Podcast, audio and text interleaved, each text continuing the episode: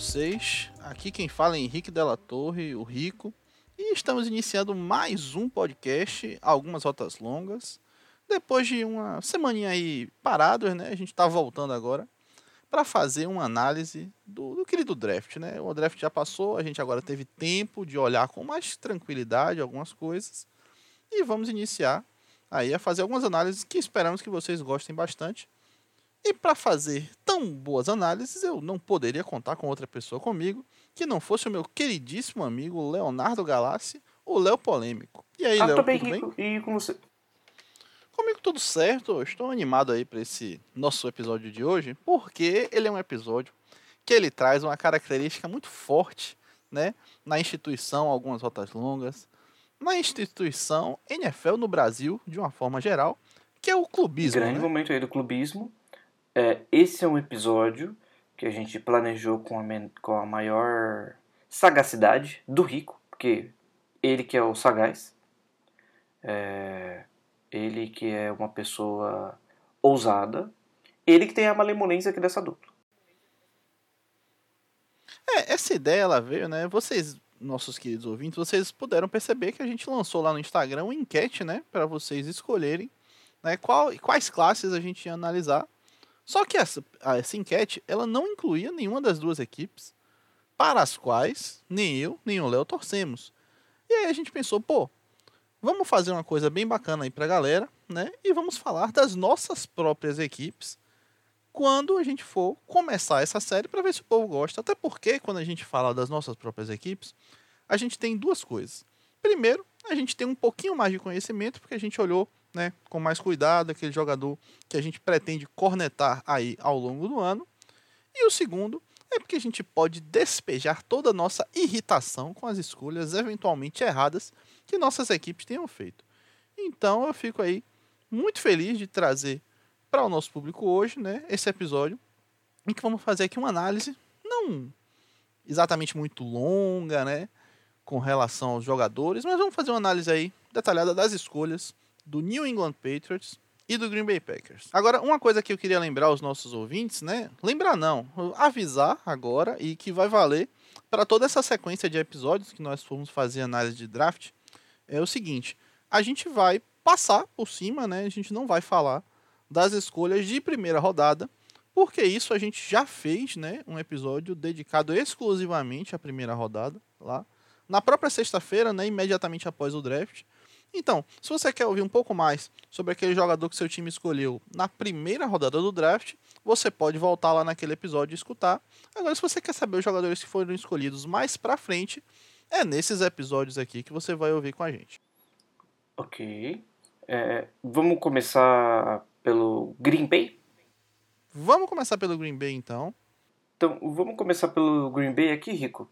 E a primeira escolha que a gente vai comentar aqui é a escolha número 62 da segunda rodada, que o Green Bay selecionou o Josh Myers, center barra guard de Ohio State.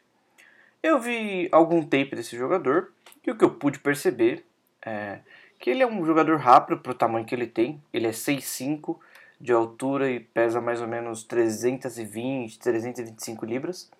É, eu não sei fazer a conversão, então a gente vai ter que contratar um estatístico aí para fazer essa conversão extremamente complexa ou baixar algum aplicativo que faça essa conversão gratuita para gente, porque eu sou péssimo é, com números, Cento- principalmente números que precisa de converter. 147 quilos, Léo. Ele é bem recheadinho, é um rapaz bem rechonchudo. E outra questão que eu pude estar analisando aí no queridíssimo Josh Myers é que ele tem um bom bloqueio para a corrida, é, ele consegue se movimentar bem ali, em- principalmente em jogadas de, de esquema de zona, né? A corrida para zona. Ah, o- uma questão que eu não gostei muito dele é a proteção do passe. Eu acho que como center ali, principalmente para um quarterback que passa bastante a bola, ele vai ter algum probleminha ali para segurar os caras da NFL. É, eu, eu, eu sigo sua análise, Léo. Eu, eu gostei, assim, da escolha do, do Josh Myers. Não por ter sido escolhido o Josh Myers, né? Esse draft de 2021 foi o primeiro draft em um bom tempo e especificamente né, na gestão aí do atual GM do Green Bay Packers, o Brian Gutenkust, o primeiro draft que eu vi de fato o Green Bay endereçar as necessidades da equipe, né, as necessidades principais da equipe durante o draft. E isso eu achei muito interessante. Então, na segunda rodada, a gente pegar um center, né, que foi uma necessidade que a equipe tinha. A gente perdeu o Corey Linsley aí na off-season né, que era um, um, dos melhores centers da NFL. E a gente pegar um, um center na segunda rodada foi uma escolha que eu gostei. Eu achei importante que o time tenha feito isso. Porém, eu tinha outros centers que eu gostava mais naquela altura né, do, do board ali. Né, especificamente o Creed Humphrey de, de Oklahoma, né, que é um cara que, no que eu vi de college, jogou mais do que o Josh Myers. E até o Quinn Maynard, né, que é o canadense, que jogava em Wisconsin Whitewater, que era uma besta assim em termos de, de físico, né, de preparo atlético de fato, mas tinha jogado em um nível menor. Então eu gosto da escolha, eu acho que ela endereça uma necessidade é, importante da equipe, né? Proteger ali o quarterback sempre deve ser uma grande prioridade. Mas eu talvez escolhesse um outro nome. Mas como você disse, é um jogador rápido, que jogou em alto nível no college, né? Jogou à frente ali de uma linha ofensiva boa, jogou numa equipe, numa equipe que tinha desafios muito difíceis, né? Joga numa boa divisão e tudo mais. Então, eu acho que tem grande potencial aí para dar certo. Lembrando que é uma escolha até parecida com o que foi o Corey Linsley, né, no draft dele lá em 2012, se não me engano, que era um jogador também saindo de Ohio State, né, center, que também não era o melhor center da sua classe, mas se tornou um belíssimo center na NFL, então torcer aí que a história se repita para o nosso queridíssimo Josh Myers. Você diria que o canadense ele é uma besta enjaulada com ódio? Ele é uma besta enjaulada sem o ódio, né? Ele vai dando tackles e atropelando os coleguinhas, pedindo perdão por estar fazendo isso. Ok. O povo canadense é um povo muito educado. Ah, e aí, seguindo, a gente vai para a escolha de terceira rodada do Green Bay Packers, que foi na posição 85, o wide receiver de Clemson, Amari Rodgers. Antes de falar da escolha em si, vale ressaltar que o Green Bay trocou para cima para poder fazer essa seleção, né? A, a, escolha original do Packers era a 93, se não me engano. E a gente trocou para cima com o Tennessee Titans, enviando aí uma escolha de quarta rodada também no pacote, né, para poder selecionar esse jogador, Amari Rodgers de Clemson. E eu tenho um dado muito interessante sobre ele, que eu já queria iniciar aí, já trazendo essa informação, porque é a informação que me deixou mais feliz com relação à escolha do Amari Rodgers. Posso estar trazendo? Pode estar trazendo. O Rodgers foi o jogador com o maior número de touchdowns recebidos alinhado no slot em todo o futebol americano universitário. É, ele é um, um belíssimo slot receiver, né? Ainda mais que vocês tenham Devante Adams numa ponta da, do campo, precisa de alguém ali povoando o meio, até para ajudar o, o desenvolvimento das rotas do Devante Adams. Né? Sem dúvida. Eu, eu adorei essa escolha, realmente, assim.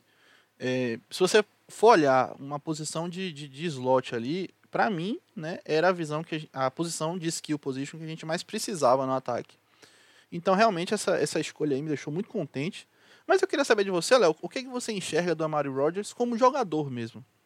Olha, é, o tape que eu assisti do Amari Rodgers, eu não gostei muito da execução de rotas dele. Mas eu acredito que ele possa melhorar, principalmente treinando com o Devante Adams é, dia sim e o outro dia também. É, o único probleminha dele é que ele é bem fraquinho, bem fraquinho, bem fraquinho.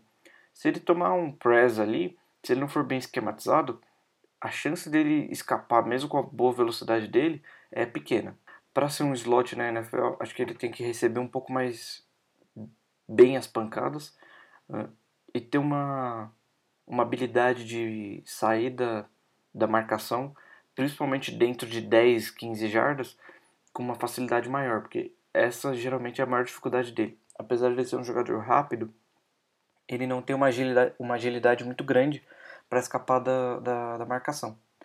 Uh, uma coisa que é bem interessante nele que eu pude perceber com a ajuda do tape e dos nossos amigos do PFF, sempre bom trazê-los aqui. O PFF tanto do, da máscara quanto o PFF da, do Pro Football Focus, né? Os dois são bem relevantes.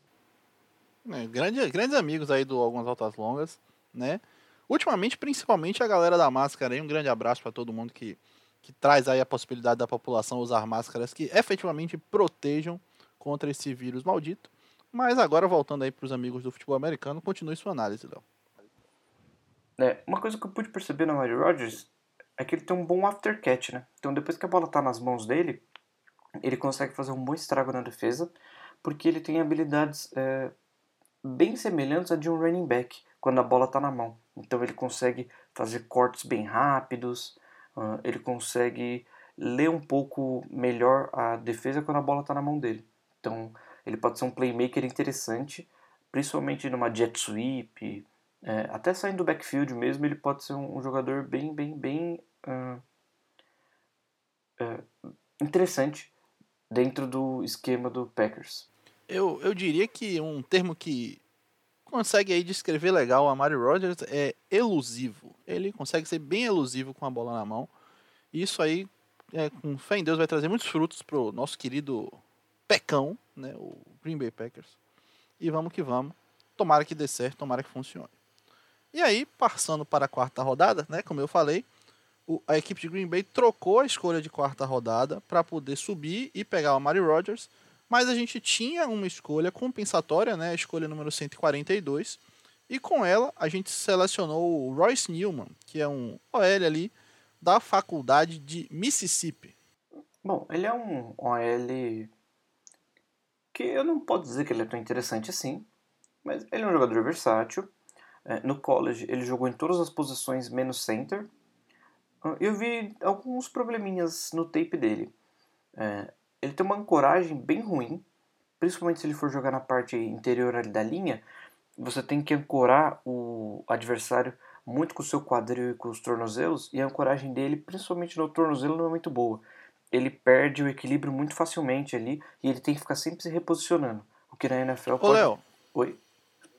E para o nosso amigo, né, o nosso amigo ouvinte, que ele por acaso não saiba o que é essa ancoragem, como é que você explicaria ela aí rapidamente?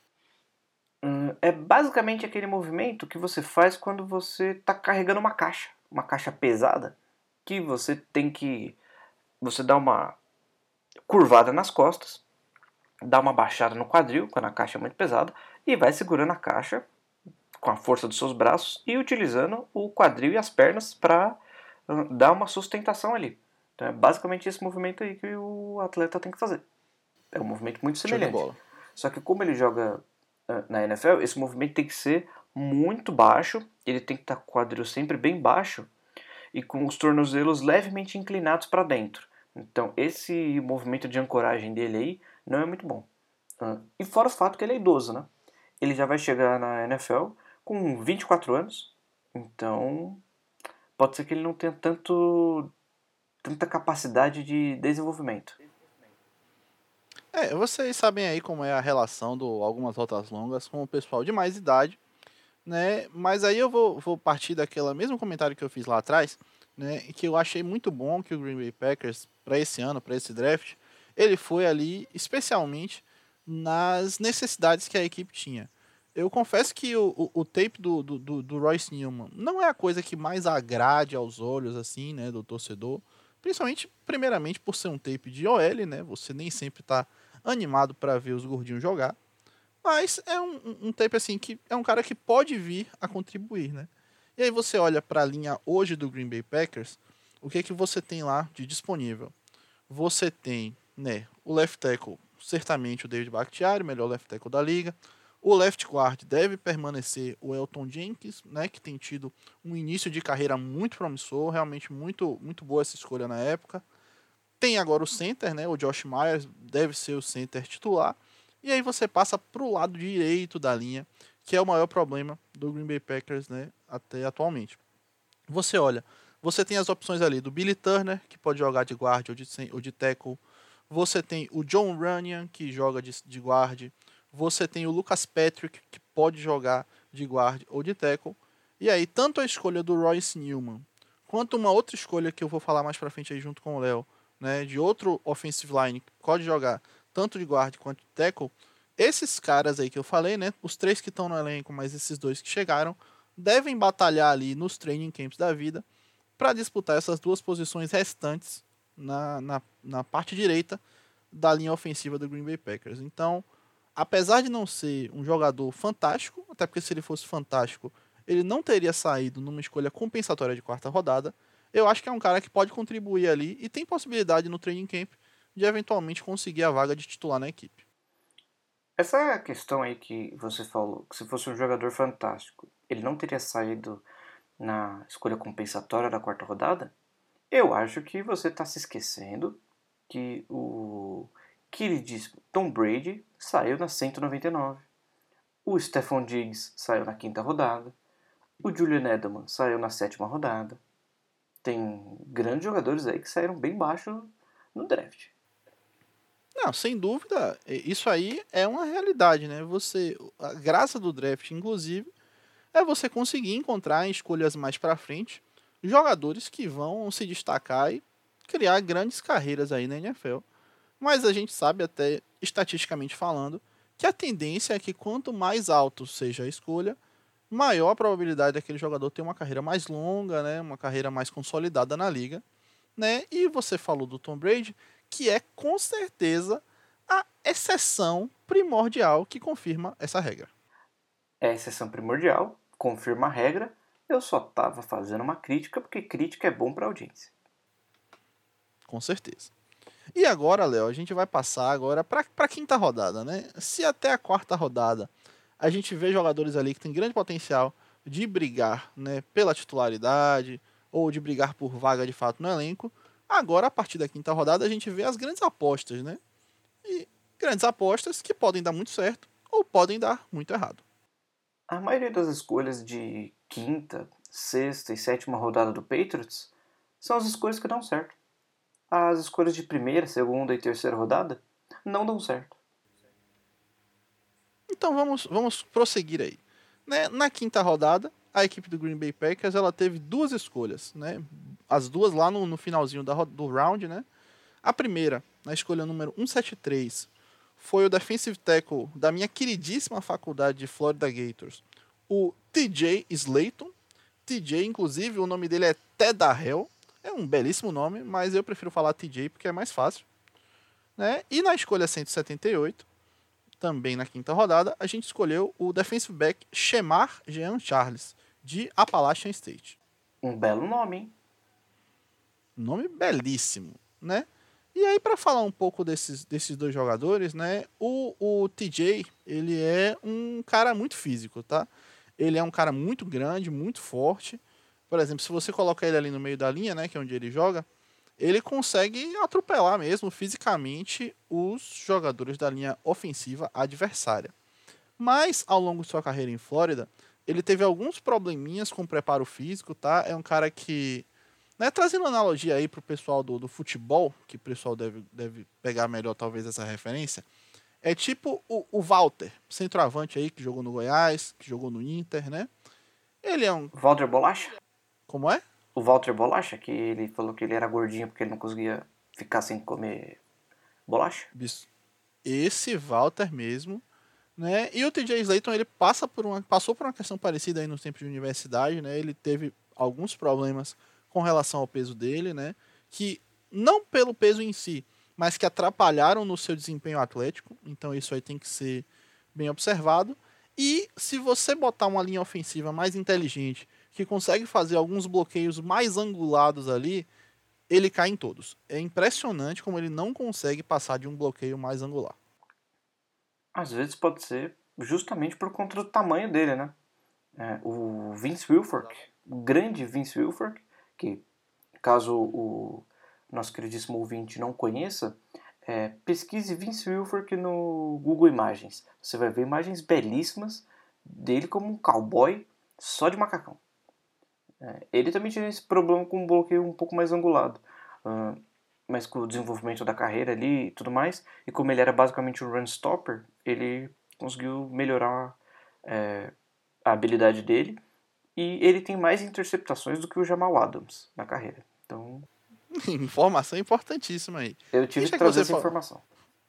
E já que você falou de interceptação, o Chamar Jean Charles, né, com esse belíssimo nome, também é um cara, né, que vai chegar aí para contribuir na secundária do Green Bay. É um cara que ele é bom, né, desviando passes, ele tem uma boa cobertura ali né, na, na, na secundária. Mas qual é a dificuldade dele? Por que ele saiu tão baixo? Ele é bem pequeno, né, para sua posição. Eu, eu, sou muito ruim de, de, de, converter a altura, né? O peso é mais fácil, mas de converter a altura eh, eu sou meio complicado. Mas ele assim, ele é realmente pequeno. E aí quando ele enfrentava recebedores maiores do que ele, principalmente ali numa cobertura press, ele tinha muita dificuldade, muita dificuldade mesmo de conseguir, né? Se, se, como é que se diz aí uma palavra bonita? Se sobrepujar. Pronto. Ele tinha muita dificuldade com isso. O quanto que ele tem de altura? Deixa eu conferir aqui no minha, na minha tabelinha e lhe trago já já essa informação. Enquanto isso, vamos para já fiz, já fiz a conversão aqui, Leozinho. Já fiz a conversão. Ele tem 1,78. Ah, eu sou bom em altura em pés. É, eu não sou bom em converter peso, mas em altura eu consigo me virar muito bem. Ah, em pés ele tem Pera aí. 5,9, 5,10. É, 5,10. Tá listado como 5,10, né? É, ok, né? Não, não é grandes coisas mesmo. É, e aí você trazendo para a realidade do Green Bay, há muitos indicativos, inclusive do próprio defensor, é, do coordenador defensivo, o Joe Barry, que o Shemar Jean Charles deve jogar de níquel. Né? A indicação que se, que se existe é essa aí. É, é uma boa opção de jogar de níquel porque ele não vai ter que jogar em press, né? já, já vai ajudar o queridíssimo Shemar. Eu gostei desse nome, Shemar. Vamos adiante então, Léo? Bora para a próxima escolha. É, a próxima escolha do Green Bay, como eu falei, né, é o outro jogador de linha ofensiva, ali na sexta rodada, na escolha número 214, que a gente selecionou o Colé Van Lanen, que é um tackle barra guard de Wisconsin. Você fez alguma análise desse jogador, Léo? Quer trazer alguma posição aí? Eu vou estar tá confessando que eu não fui capaz de estar tá observando todo mundo. E o Cole Van Lenen, não sei como se pronuncia, foi um dos atletas que eu não consegui estar analisando. Mas você fez uma análise belíssima, que eu sei, porque dividimos a planilha. Eu acho que você vai poder falar com mais propriedade do que eu. É, minha, minha análise da planilha ela é realmente sucinta, mas é muito verdadeira com aquilo que o Cole pode contribuir aí com, com as equipes, né? Que ele chegou.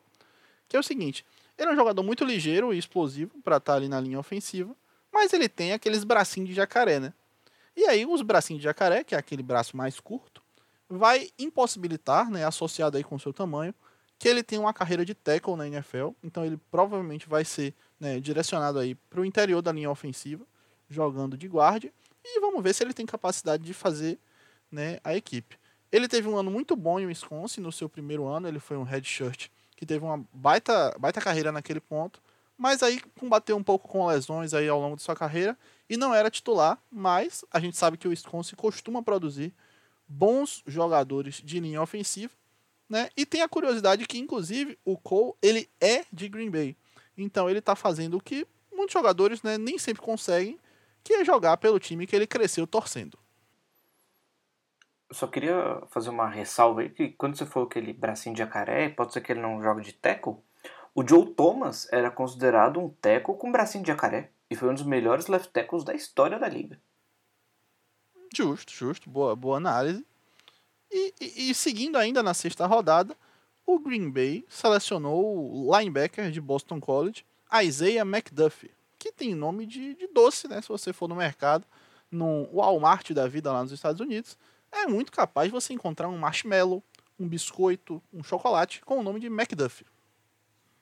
Eu acho que é bem provável também, principalmente na região de Boston. Eles já devem estar pensando em como produzir um novo segmento aí alimentício do capitalismo. Não, sem sombra de dúvidas. E, e, com a análise né, que, eu, que eu vi aqui, né, um pouco do, do tape do, do Isaiah McDuff, eu vou ser bem sincero com você, Léo. Eu vi que ele jogava de linebacker ali, né, pela posição que ele se alinhava no campo, pela forma que ele atuava, pelas movimentações que ele fazia, Mas quando eu vi ele fora do campo, na sideline, eu demorei muito de acreditar que ele era um linebacker, porque ele é muito pequeno para a posição. É, às vezes, quando você está vendo um jogador em campo, e isso aconteceu com, com grandes jogadores, né, você vê ele em campo e fala, nossa, como esse cara produz, como esse cara é importante para o time, como ele faz coisas belíssimas. E você vai ver ele fora do campo, ele é simplesmente uma pessoa normal, pequena e franzina. Muito provavelmente vocês já entenderam de que eu estou falando Engolo Kanté, um belíssimo jogador aí da França. Esse é craque. E aí, só para trazer aqui a informação, Léo, precisa para os nossos ouvintes, o Isaiah McDuff, ele é listado como 6'1", né, que dá 1,80 e pouco, e 227 libras, que é 103 quilos. Então, realmente, para um linebacker, é, é pequeno, né? É bem magrinho, né? É bem magrinho. Mas ele compensa isso muito bem, com muita velocidade, uma boa cobertura né, no, no passe, e ele consegue parar, muitas vezes, ele consegue parar os running backs né, mesmo ali na linha de scrimmage. O problema que ele tem com relação à, à leitura de jogo, eu não sei se você vai lembrar do. do eu não sei se é o Terrell ou o Tremaine. O, o Edmonds que joga no Bills. É o Tremaine Edmonds. O Tremaine Edmonds. É, o Terrell ele Edmonds faz... ele é strong safety do Steelers. Isso.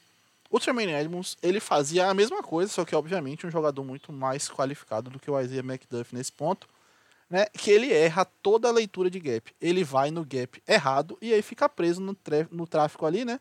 Fica preso ali no meio do, dos, dos OL, dos defensive linemen, que são muito maiores do que ele. E aí ele não consegue sair dessa confusão por ter lido o gap errado.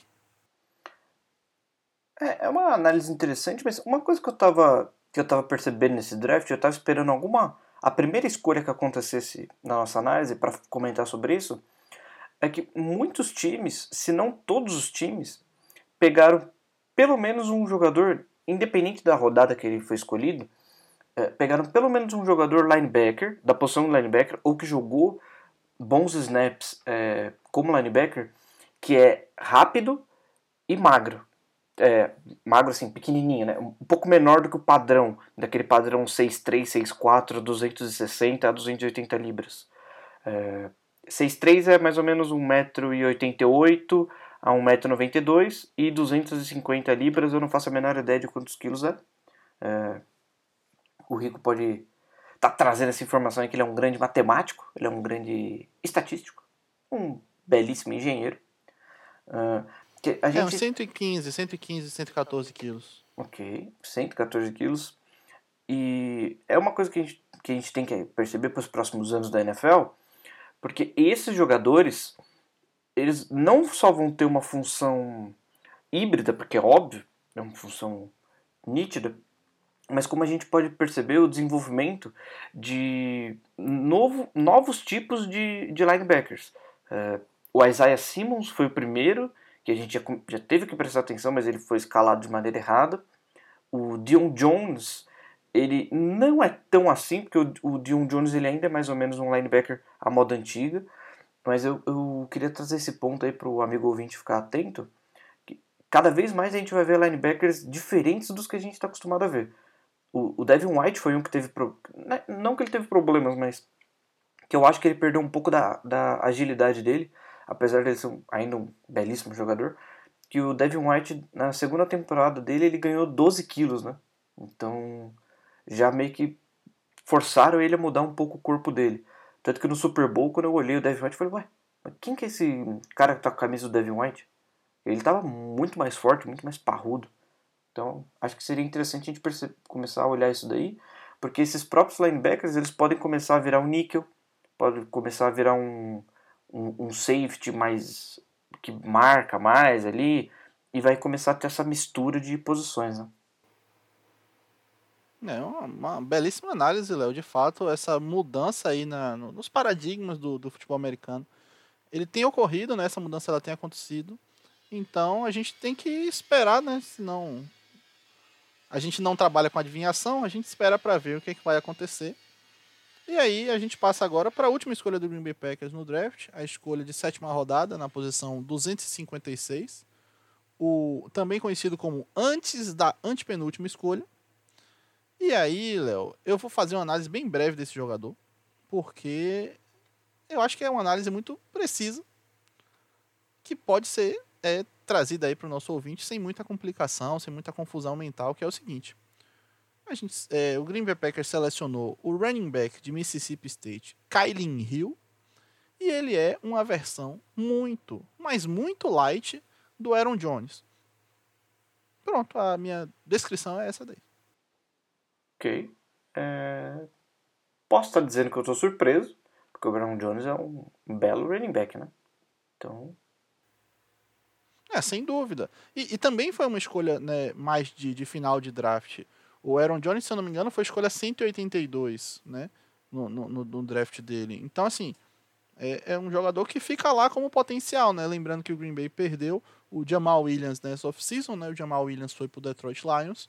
E a gente fica também com o, o queridíssimo tratorzinho, o John Deere, né? Que é o AJ Dillon, que a gente selecionou no último draft, agora vai pro seu segundo ano na NFL, que é um estilo bem diferente de corredor. Ok. É... Acho que é uma análise coerente e bela. Não, sem dúvida. E agora, Léo, agora é o momento que você vai ficar feliz, né? Terminamos aí de falar sobre o draft do Green Bay Packers e vamos falar sobre o draft da sua equipe favorita, o New England Patriots. Agora é o momento onde o aquele queridíssimo narrador do Sport TV, que eu já esqueci o nome, fala: Agora eu se consagro. É o Milton Leite. Milton Leite, grande momento do Milton Leite. Um grande abraço aí pro Milton. Espero que ele não ouça o nosso podcast, porque a gente faz muitas críticas à terceira idade.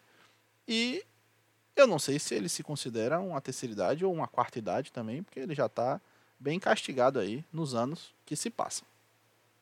Ele tem cabelos brancos há muitos anos já.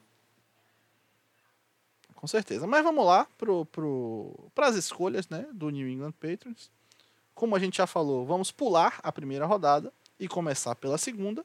E já no início da segunda rodada, o New England Patriots fez uma troca para cima, Léo. É, o New England Patriots trocou para a escolha de número 38 para selecionar o defensive tackle Christian Barmore, de Alabama, que é simplesmente o melhor defensive tackle da classe. É, nós já falamos sobre ele aqui em alguns momentos, principalmente no mock draft. Ele saiu para a gente na, na primeira rodada. E essa escolha, eu acredito que foi uma escolha sensacional, porque New England precisava de um jogador ali de interior da linha defensiva.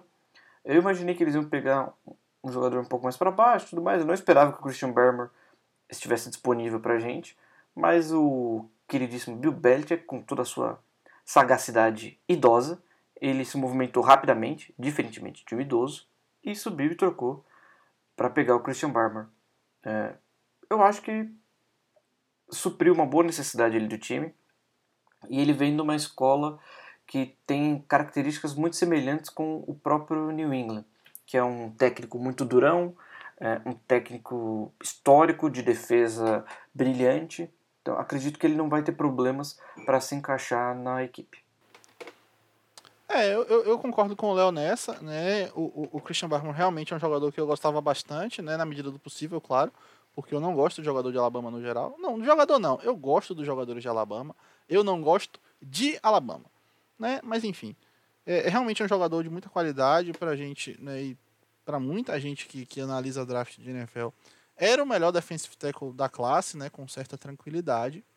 E vai ter uma oportunidade muito boa de jogar para uma equipe que costumeiramente cons consegue aí produzir grandes carreiras de grandes defensores.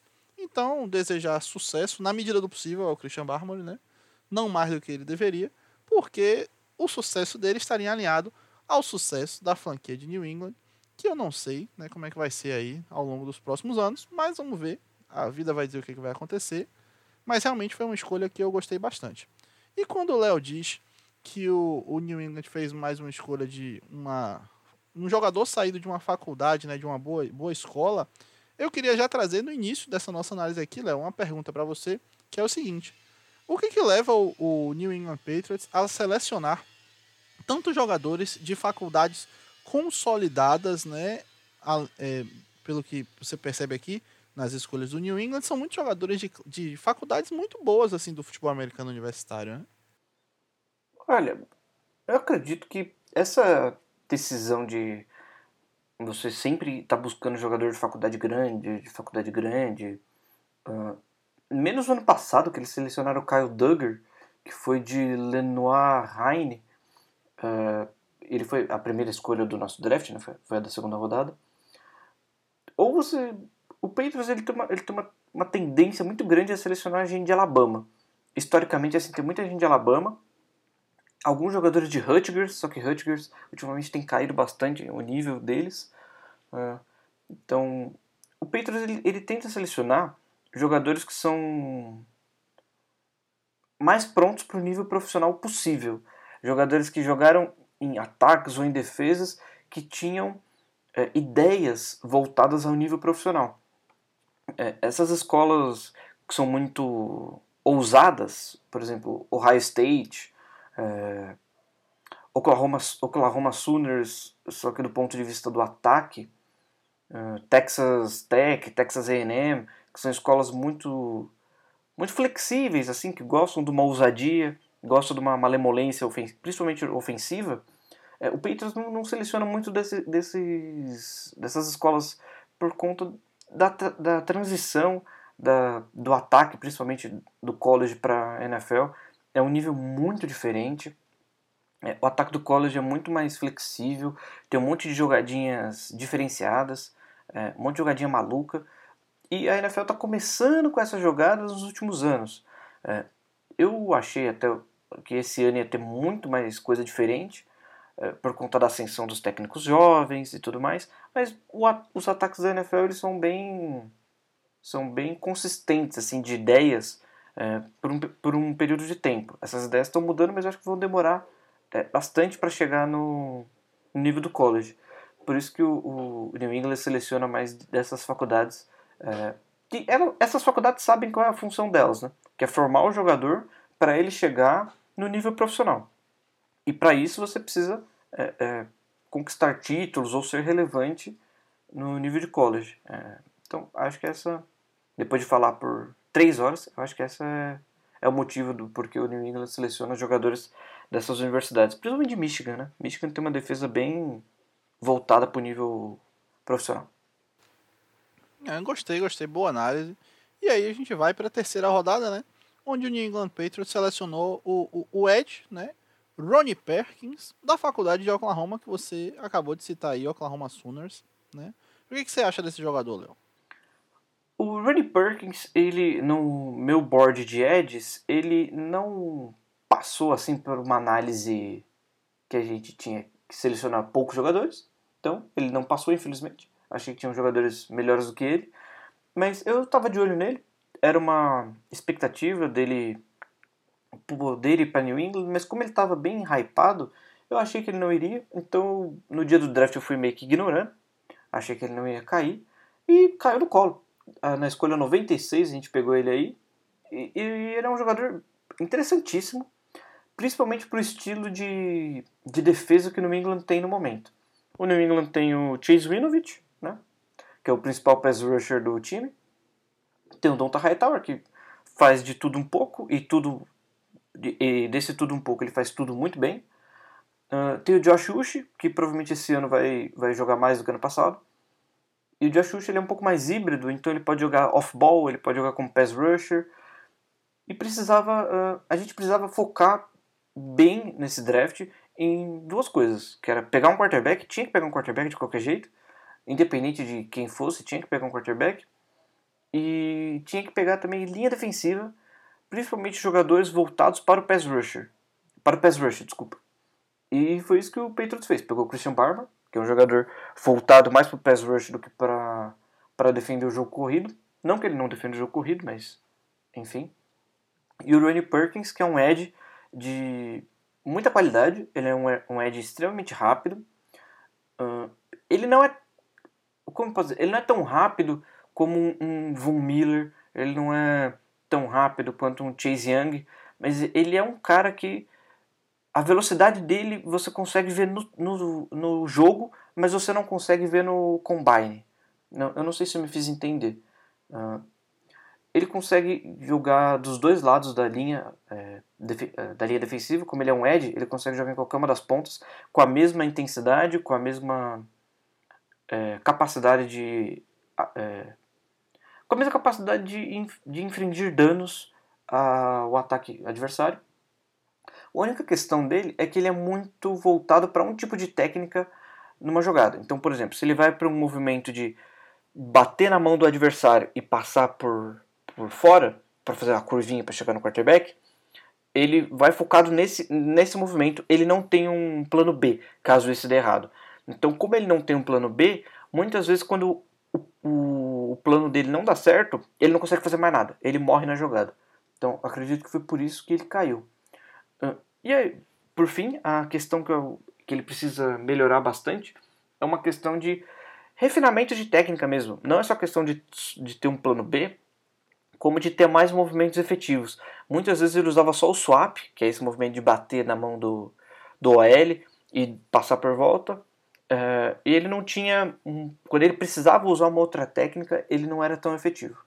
É, massa, massa. E, e aí, Léo, passando para a quarta rodada, uma escolha que eu confesso que eu não gostei tanto assim, né? Mas eu, eu vejo algum valor no jogador, mas eu não gostei muito da escolha em si, né? Que foi a seleção do Ramondre Stevenson, running back de Oklahoma também, né, que saiu ali na escolha 120. É, você falou aí do querido Ramondre Stevenson, que tem um, um, belo nome, um bela, uma bela escrita do nome. É, ele é um running back de Oklahoma. Eu não esperava pegar running back na quarta rodada, mas ele caiu ali. E quando o Patriots seleciona o running back, eu já fico um pouco receoso. Mas aí eu lembro que é na quarta rodada. Aí eu falo, bom, ok, não tem todo problema. É, ele é um running back que as características principais é que ele é muito forte. Ele me lembra muito o Lagart Blunt, assim, fisicamente. Ele é meio meio um quadradão, assim, bem, bem grandinho. É, ele não usa muito da força dele, tá? É, ele, ele, apesar de ser muito forte, ele não tem essa, essa mentalidade de atropelar os caras fisicamente. Ele tenta mais parecer um running back menor, assim, ele tenta cortar melhor e desviar dos tackles, e ele faz isso com, com uma qualidade interessante. Ele teve poucos snaps carregando a bola, e nesses, nesses poucos snaps ele teve uma quantidade relevante de fumbles. Ele teve três fumbles, o que pode parecer pouco, mas para uma pessoa que teve poucos snaps, três fumbles é um, uma questão para ficar de olho aí. E ele não deve contribuir no jogo aéreo, a não ser em screens e ali uma swing que ele sai do backfield. É, swing é uma, é uma rotinha que o, o running back está ao lado do, do, do quarterback e depois que a jogada ele vê que a jogada não está dando certo, ele faz só uma meia luazinha assim pro lado para receber um check down ali tranquilinho. Então ele não deve contribuir além disso. Isso, justamente. É, eu realmente não, não fui muito fã dessa escolha, né? Eu, eu realmente vejo esses pontos aí fracos no, no, no Ramondre para ele ter saído numa, numa quarta rodada, eu acho perigoso. Mas enfim, é uma escolha de quarta rodada, né? Querendo ou não, você não aposta todas as suas fichas nisso. E aí a gente passa para a escolha da quinta rodada, que essa sim é uma escolha que eu gostei bastante. É um cara que ele ainda é bem, bem cru na minha visão, mas é um cara que pode contribuir bastante assim e tem potencial de crescimento muito absurdo, que é o Cameron McGrone, né, linebacker da Universidade de Michigan, como o Léo mesmo falou, é uma universidade que costuma é, ceder jogadores aí ao, ao New England Patriots, né, pela forma com que eles desenvolvem as suas defesas. Então é um jogador que eu estou intrigado aí e, e, eu vejo que tem muito potencial, mas precisa muito de trabalho porque ainda está bastante cru. É, o Cameron, ele, é, ele entra naquela linha de, de linebackers que eu estava falando do quando a gente comentou sobre o Isaiah McDuffie, né? Que é aquela linha de, de linebackers que são muito rápidos, são mais franzinos, mas tem um range de cobertura muito, muito absurdo. É, o ponto do Cameron McGrone é que ele não é bom, mas ele não é ruim. Ele tem um potencial absurdo, mas no college ele não conseguiu mostrar é, tanto, tanto, tanta produção. Ele foi bem no jogo corrido. Ele é aquele tipo de jogador que quando acerta o gap, nada segura ele, assim. Ele é um cara que acerta. Quando ele acerta o gap, ele, ele, ele para o jogo corrido e não tem o que você fazer. porque ele é, ele é tão rápido nesse nível. Não que ele seja um monstro saindo do bloqueio, empurrando os OLs, mas quando ele acerta o gap, ele, ele é muito mais rápido que todo mundo. É, e no resto, assim, na questão de, de como ele vai jogar, eu, eu acredito que ele vai ser um linebacker off-ball ali, mais ou menos o, a função que o Caio Van Noy tinha no Patriots antes dele ir pro Dolphins. É um pouco mais franzino que o Caio Van Noy e mais rápido. E no resto todo, ele precisa de desenvolvimento. É, tanto para cobrir em zona, tanto para cobrir man-to-man, tanto para um movimento de pass rush. Ele precisa de desenvolvimento para tudo. Para caso um, um, um bloqueador no jogo corrido encoste nele, ele não consegue sair do bloqueador. Então, ele só é bom no jogo corrido se ele estiver livre. Se encostou nele, ele não consegue sair. Então, e, eu acho que ele foi pro time certo, né? Ele foi pro time que desenvolve o linebacker como ninguém, é, tem um melhor técnico defensivo da história e acho que ele tem bastante potencial para virar um jogador relevante para os próximos anos, apesar de ter sido escolhido na quinta rodada. É. Eu, eu, concordo, é, subscrever o que você disse, Léo. Eu realmente eu acho que ele tem um potencial muito grande, mas ele ainda não mostrou né, todo esse potencial dele, então ele precisa aí de, de um tempo para trabalhar, né, para ser trabalhado ali, né, ser bem treinado. E eu acho que ele foi para um lugar que ele pode ser isso aí potencializado, né? E é aquela questão. É, desculpa interromper, Rico. É aquela questão. O Bill Belichick deu três anos de vida pro Derek Rivers, que nunca fez nada. Se ele não der pelo menos os quatro anos de contrato de calor pro Cameron McGrone, eu vou pichar o CT. Justo. Justíssimo. Passando para a sexta rodada, a gente teve duas escolhas do, do, Green, do Green Bay, o que? Do New England Patriots. A escolha número 188 foi o safety de Missouri, Joshua Bledsoe, né? Tem um nome aí muito, muito inusitado. E na escolha 197, o offensive tackle William Sherman que já tem um nome mais comum, e saiu aí da faculdade do Colorado. Você tem alguma opinião aí, alguma visão, análise sobre esses dois jogadores, Léo? É, o Joshua Bledsoe, ele não ele não salta aos olhos em nada. Ele não é um cara rapidíssimo. Ele não é um cara que cobre bem em zona. Não é um cara que cobre bem em main. Ele faz tudo ok. Ele dá um suporte ao jogo corrido ok. Ele consegue taclear bem em campo aberto. Não é um, nossa, um super tackler, é um tackler ok. E depois que eu vi todas essas análises, que eu vi um pouco de tape dele, eu falei, nossa, ele é muito parecido com o Patrick Chung. Não faz nada muito bem, não faz nada muito mal, é um jogador ok. Acho que ele pode servir bem ali como um, um reserva que vai se desenvolver por algum tempo. É, e sobre o William Sherman, é aquela questão, né? A gente selecionou um offensive tackle porque precisa. Todo draft eu acho que você tem que selecionar é, não só offensive tackle, mas offensive line, todo draft eu acho que tem que selecionar pelo menos um cara de linha ofensiva. E foi o que aconteceu. Selecionou o William Sherman ali na sexta rodada. Uh, e ele é um jogador grande, é um jogador que tem 6'5". É, é, ele é bem interessante porque ele pode ser escalado em duas a três posições ali. Ele jogou de left tackle e de right tackle no college. Uh, ele é bem interessante assim no jogo corrido. Acho que no jogo corrido, se você trocar o Isaiah Wynn por ele, acho que vai ser melhor. O Isaiah Wynn, eu não gosto muito dele no jogo corrido. E nem, no, e nem na proteção de passe. Eu não gosto do Isaiah Wynn no geral. Acho que ele é, uma, ele é um jogador bem fofinho. Ele é um jogador é, fofinho. Né? Ele é uma pessoa fofa, mas nada além disso. Vai ganhar um salário absurdo agora. É, ele tem mãos o William Sherman. Ele tem mãos não muito, não muito boas, o hand placement dele é, ruim para proteção de passe. Só que ele é muito atlético, então isso pode, pode compensar em muitos dos erros que ele vai cometer. Na show de bola, Léo. Com certeza é, são escolhas intrigantes aí, né? mas como a gente mesmo falou, lá mais pro, pro final do draft, né? são sempre apostas.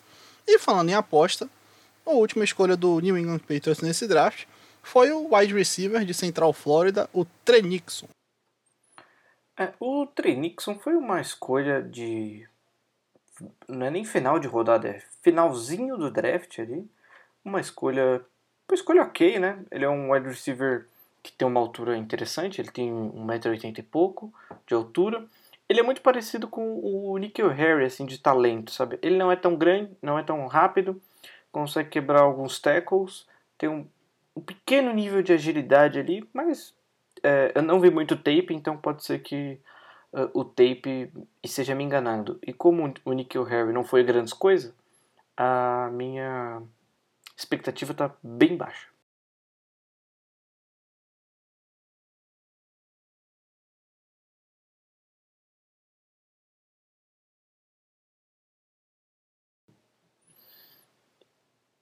Eu acho que depende.